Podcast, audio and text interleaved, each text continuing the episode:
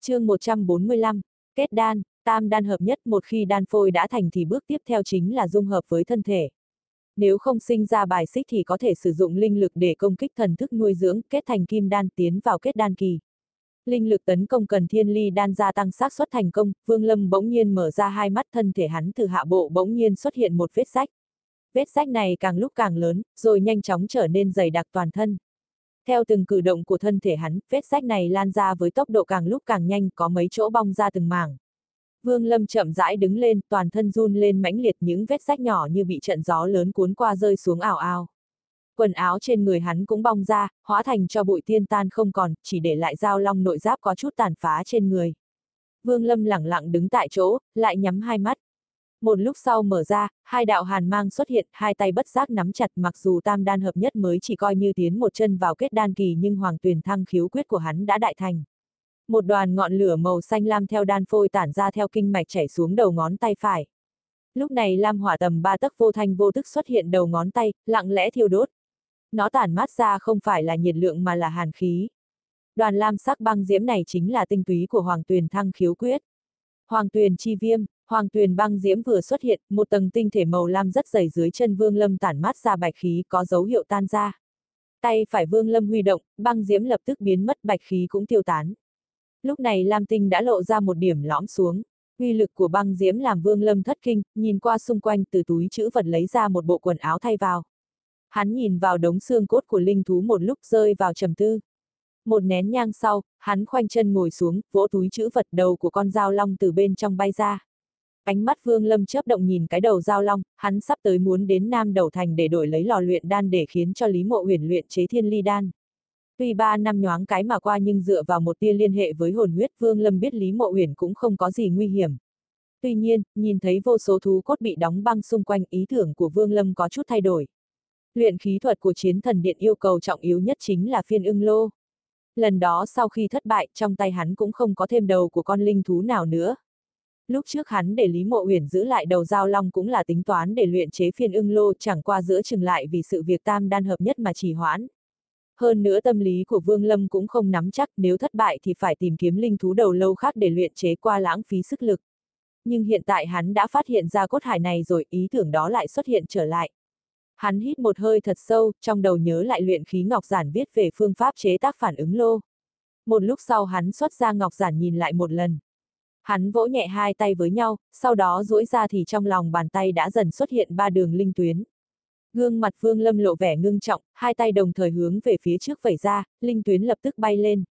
Hai mắt hắn nhìn không chấp, hai tay lại tạo thành chữ thập cứ liên hoàn vòng đi vòng lại, dần dần, linh tuyến trước người ngày càng nhiều, càng dày đặc cuối cùng hình thành một đạo linh trù, phát ra từng đạo ánh sáng trong suốt. Làm xong hết thảy, Vương Lâm thở ra một hơi nhẹ nhõm. Bước đầu tiên kéo tơ làm kén để chế tác phiên ưng lô đã hoàn thành. Hiện tại cần khảo nghiệm xem lô phôi có thể hay không chịu đựng được linh tơ luyện chế.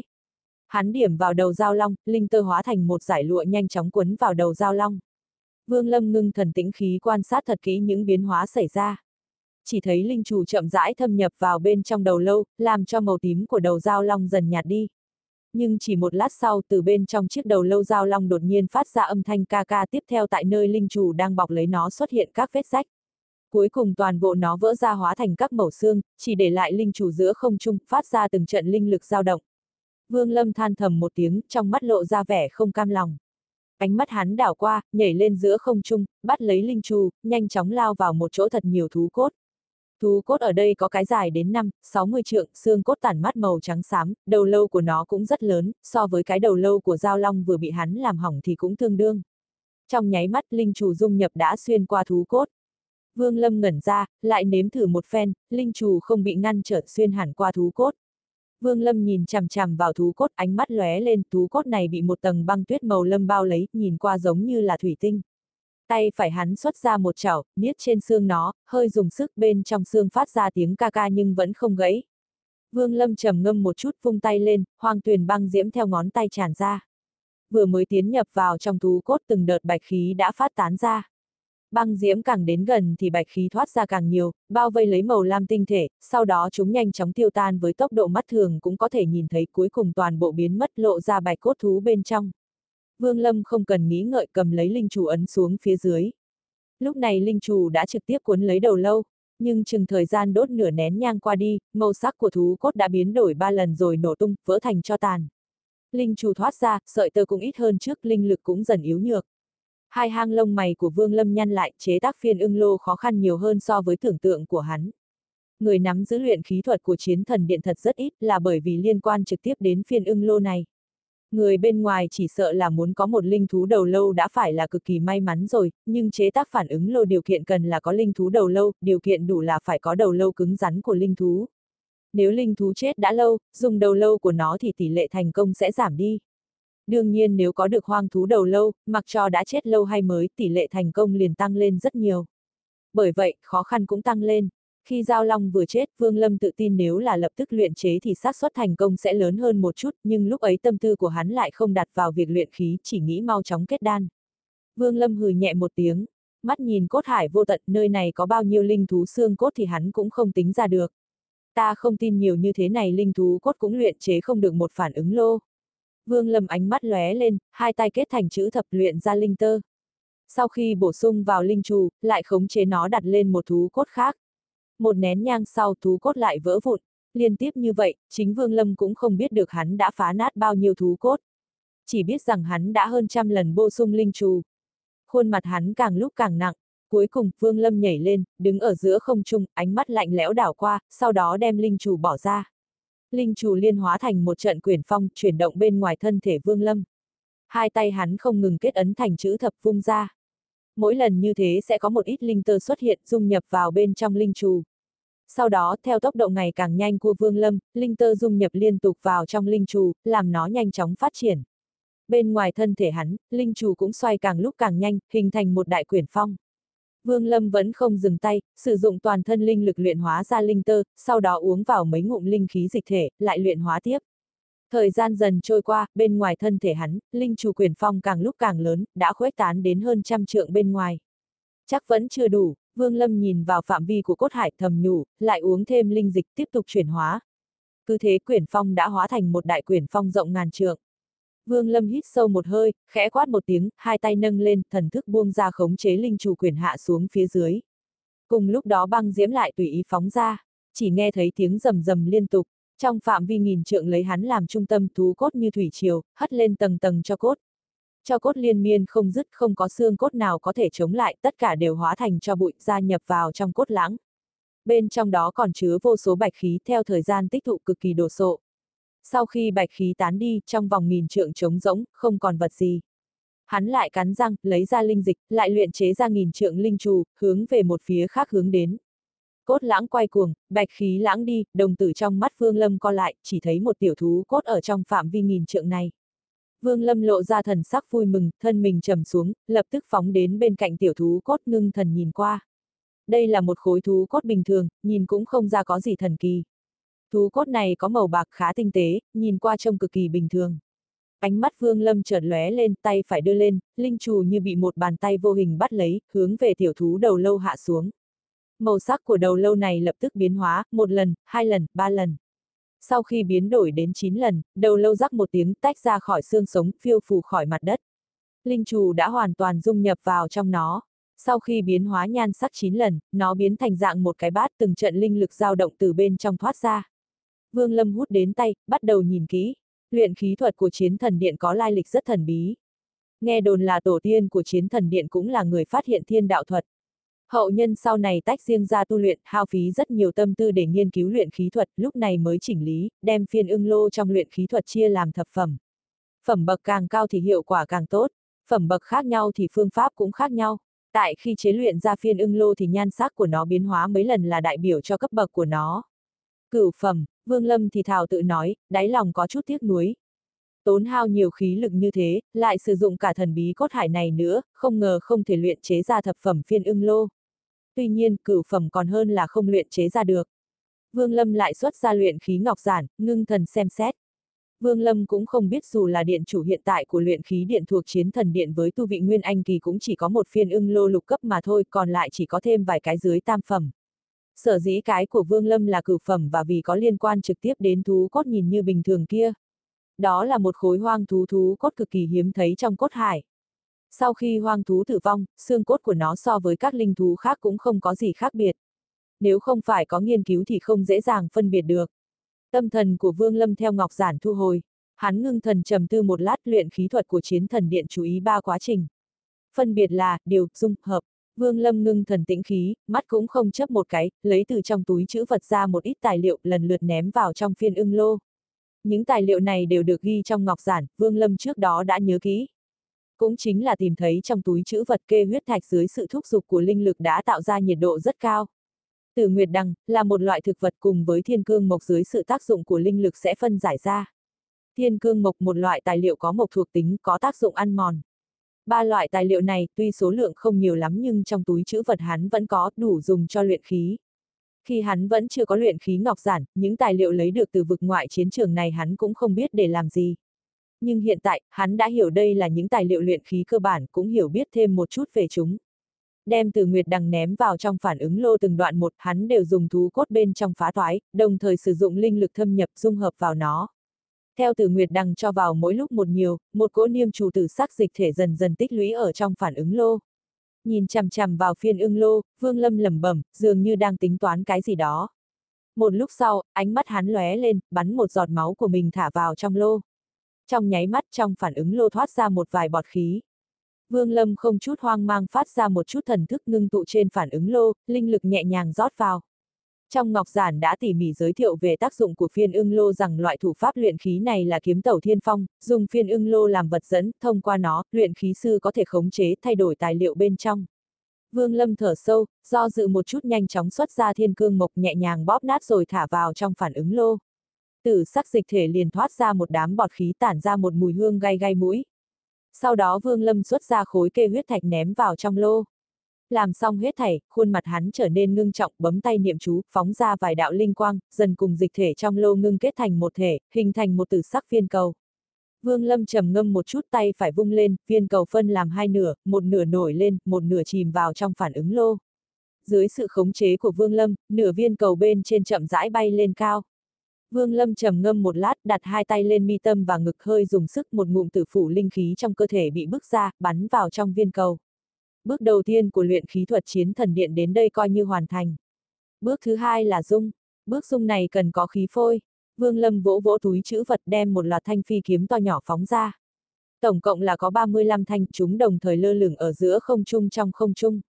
Vương Lâm chỉ vào một thanh phi kiếm trong số đó, nó lập tức bắn ra, đâm vào viên cầu. Mũi kiếm chậm rãi hoài tan, cuối cùng cả thanh phi kiếm đều bị rung vào.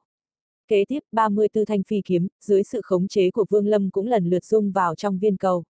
Cuối cùng viên cầu phát ra ánh sáng bảy màu chói mắt. Toàn bộ quá trình này tiêu tốn khoảng 2 canh giờ. Trong thời gian này, Vương Lâm vẫn hết sức chăm chú. Lúc này hắn không những không thả lòng, ngược lại càng thêm ngưng trọng. Nhìn chăm chú vào viên cầu tủ túi chữ vật hắn lại đem ra một thanh hắc sắc phi kiếm. Có thể nói thanh phi kiếm này đã luôn cùng chung hoạn nạn với Vương Lâm. Từ lúc đạt được đã uống máu đằng lệ, rồi cùng hắn quyết chiến quyết minh cốc đến khi thần thức tan biến bị tư đồ nam mang đi thân kiếm cũng bị phá toái, chỉ có kiếm linh vì được Vương Lâm huyết luyện nên mới có thể tồn tại trong thần thức của hắn. Sau đó, Vương Lâm tìm cho nó một số phôi thể nhưng hiệu quả đều không được tốt. Phôi thể hiện tại của nó, dưới vài lần thuấn di tiến công đã có một chỗ bị lõm xuống, nhìn rất chật vật sắp chịu không được nữa. Tay phải Vương Lâm bắt lấy phi kiếm, bàn tay vuốt nhẹ trên thân kiếm một tiếng kiếm minh từ trong thân kiếm truyền ra, sau đó một đạo hư ảnh bóng kiếm chậm rãi phiêu khởi trên thân kiếm, lơ lửng trước người Vương Lâm. Cùng lúc đó, ma đầu ở trong phi kiếm cũng lao ra phiêu phù một bên, ngơ ngác nhìn bốn phía cũng không biết đang nghĩ cái gì. Vương Lâm thở thật sâu, bàn tay mở ra viên cầu kia lập tức phi đến. Hắn cắn chặt răng, tâm niệm vừa động, hư ảnh trên phi kiếm lập tức lao vào trong viên cầu. Thần thức của Vương Lâm nháy mắt tràn ra, bao lấy viên cầu. Bước cuối cùng của luyện khí thuật, hợp, đã được hắn bắt đầu triển khai. Thời gian chậm rãi trôi qua viên cầu chậm rãi bị kéo giãn ra, dần dần động lại. Không biết trải qua bao lâu, chỉ nghe một tiếng rồng ngâm từ bên trong nó phát ra. Một luồn ánh sáng trong suốt phát ra, lưu quang bốn phía thủy tinh phi kiếm chậm rãi biến ảo trước mặt Vương Lâm. Phi kiếm này vừa hiện, một đạo linh lực lốc xoáy cũng lập tức xuất hiện bên người Vương Lâm vòng vo một lúc rồi nhập vào trong phi kiếm. Nhìn thủy tinh phi kiếm hồi lâu, Vương Lâm lại há miệng ra thủy tinh phi kiếm hóa thành một đạo thủy tinh hào quang bay vào trong miệng hắn. Ma đầu ngẩn ra, xoa tay cười nói, này, người nuốt nó vào thì ta biết ngụ ở đâu. Vương Lâm ngẩng đầu liếc nhìn hắn một cái, hiếu thủ vung lên, dao long cân từ trong túi chữ vật bay ra. Hắn hướng về phản ứng lô với tay, nửa viên cầu đang chìm trong đó lao ra ánh mắt Vương Lâm lóe lên. Long cân lập tức bay vào trong viên cầu. Sau khi tế luyện, viên cầu này ngày càng nhỏ lại cuối cùng hóa thành long cân. Chẳng qua lúc này long cân đã biến thành kim hoàng sắc. Vương Lâm nhìn ma đầu một cái, ma đầu lập tức chui vào trong long cân này. Tay phải thu lại long cân, Vương Lâm ngưng thần nhìn một chút rồi cất vào trong túi chữ vật. Hắn ngẩng đầu lên nhìn vách động màu lam tinh tay phải vung lên, hoang tuyền băng diễm xuất hiện chân hắn đạp mạnh thân mình nhanh chóng bay đi. Với thế như trẻ tre từ mấy ngàn trượng dưới lòng đất phóng lên. Tốc độ của hắn quá nhanh, lại có lực phá hoại kinh khủng của hoàng tuyền băng diễm, làm cho toàn bộ mặt đất rung động. Một số tu sĩ đang ở trong cốc tìm thú cốt sắc mặt đại biến, kinh hoàng vội bay khỏi nơi này. Mặt đất càng lúc càng chấn động mãnh liệt, có mấy tu sĩ tinh mắt lập tức nhìn A ở phương hướng đệ thập tứ cốc truyền ra một trận nổ vang, một bóng đen bắn lên cao, nháy mắt bay vào mê vụ phía trên, biến mất không thấy. Hồi lâu sau những tu sĩ này vẫn nghi hoặc nhìn về phía đó, đủ loại phán đoán chậm rãi truyền ra. Thậm chí có tin đồn trong thi cốc có một khối vạn năm thi thể. Khối thi thể này lúc đó đột nhiên thức tỉnh mới khiến cho thi cốc kịch liệt rung động. Bóng đen phá không bay lên kia thực chất chính là khối thi thể này đã hóa thành tinh. Sau khi bắn ra, Vương Lâm vẫn không dừng lại, nhanh chóng hướng về phương Nam bay đi. Dựa theo tin tức thu được từ tang Mộc Nhai, Nam Đấu Thành nằm ở phía Nam, cách thi cốc chừng 30 vạn dặm. Vương Lâm biết mình luyện khí đã tiêu hao mất một ít thời gian, cho nên hắn tăng nhanh tốc độ. Trong lòng hắn bây giờ chỉ có một ý niệm đó là nhanh chóng kiếm được lò luyện đan để nhanh luyện chế thiên ly đan. Hai ngày hai đêm sau, trong ánh mắt của Vương Lâm xuất hiện một tòa thành trì thật lớn màu đen. Tòa thành này rất lớn, từ xa nhìn lại cũng không thể thấy hết giới hạn. Đây là Nam Đầu Thành, một trong 998 tòa thành lớn của Tu Ma Hải. Sở dĩ nó có tên là Nam Đầu Thành là vì chủ thành tên là Nam Đầu, có tu vị Nguyên Anh Kỳ, dưới trướng cao thủ vô số. Có thể nói hắn là nhất phương bá chủ. Trên cơ bản, trong Tu Ma Hải nội, nếu có được một tòa thành tức là đại biểu cho một thân phận nhất định. Thành chủ chắc chắn là một nhân vật hiển hách, dưới thành chủ có nhiều môn phái lớn nho. Những môn phái này có thực lực không đồng nhất nhưng đều kém xa uy nghiêm của thành chủ. Cũng may là nam đầu thành chủ từ 500 năm trước đã mất tích trong phạm vi trăm vạn dặm giống như quần long vô chủ khiến cho các môn phái lớn nhỏ có điều kiện phát triển nên mới có thể hình thành nên những môn phái lớn như đấu tạp phái. Nam đầu thành trở thành một thành vô chủ trong tu ma hải bị mấy môn phái lớn cùng nhau quản lý. Tuy nhiên, Nam đầu thành thuộc một vùng hẻo lánh tài nguyên cằn cỗi, linh mạch khuyết thiếu nằm ở rìa của tu ma hải. Nguyên Anh kỳ tu sĩ thường sẽ không đến những nơi này. Do đó đây là nơi không có Nguyên Anh kỳ tu sĩ trong vòng trăm vạn dặm xung quanh. Còn kết đan tu sĩ thì nơi này có rất nhiều. Từng có người đoán rằng, nếu nơi này có thể xuất hiện một vị Nguyên Anh kỳ thì đương nhiên sẽ trở thành chủ nhân mới của Nam Đầu Thành. Trong 500 năm qua, nơi này cũng không phải không có Nguyên Anh kỳ tu sĩ muốn chiếm cứ. Nhưng được một thời gian thì không chịu được cảnh linh khí thiếu thốn và hoàn cảnh cằn cỗi nơi này mà buông tha rời đi. Dần dần, nơi này cũng không có Nguyên Anh kỳ lai vãng đến. Dù sao Tu Ma Hải có đến gần một ngàn thành trì, làm sao mà phải ở cái nơi khỉ ho cò gáy như Nam Đầu Thành này. Lúc này đây, Nam Đầu Thành bị Chu Thiên Giáo, diệt hồn môn cùng với Thiên Nhất Đạo Giáo liên hợp quản lý.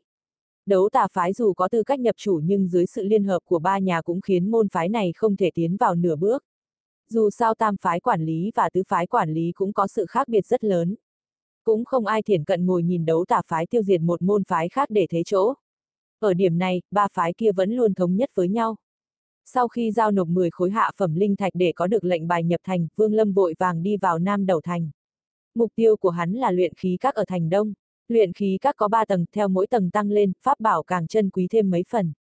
Khi Vương Lâm đến nơi này, tầng 1 có 7-8 tu sĩ đang cùng mấy tên tiểu nhị cò kè mặc cả.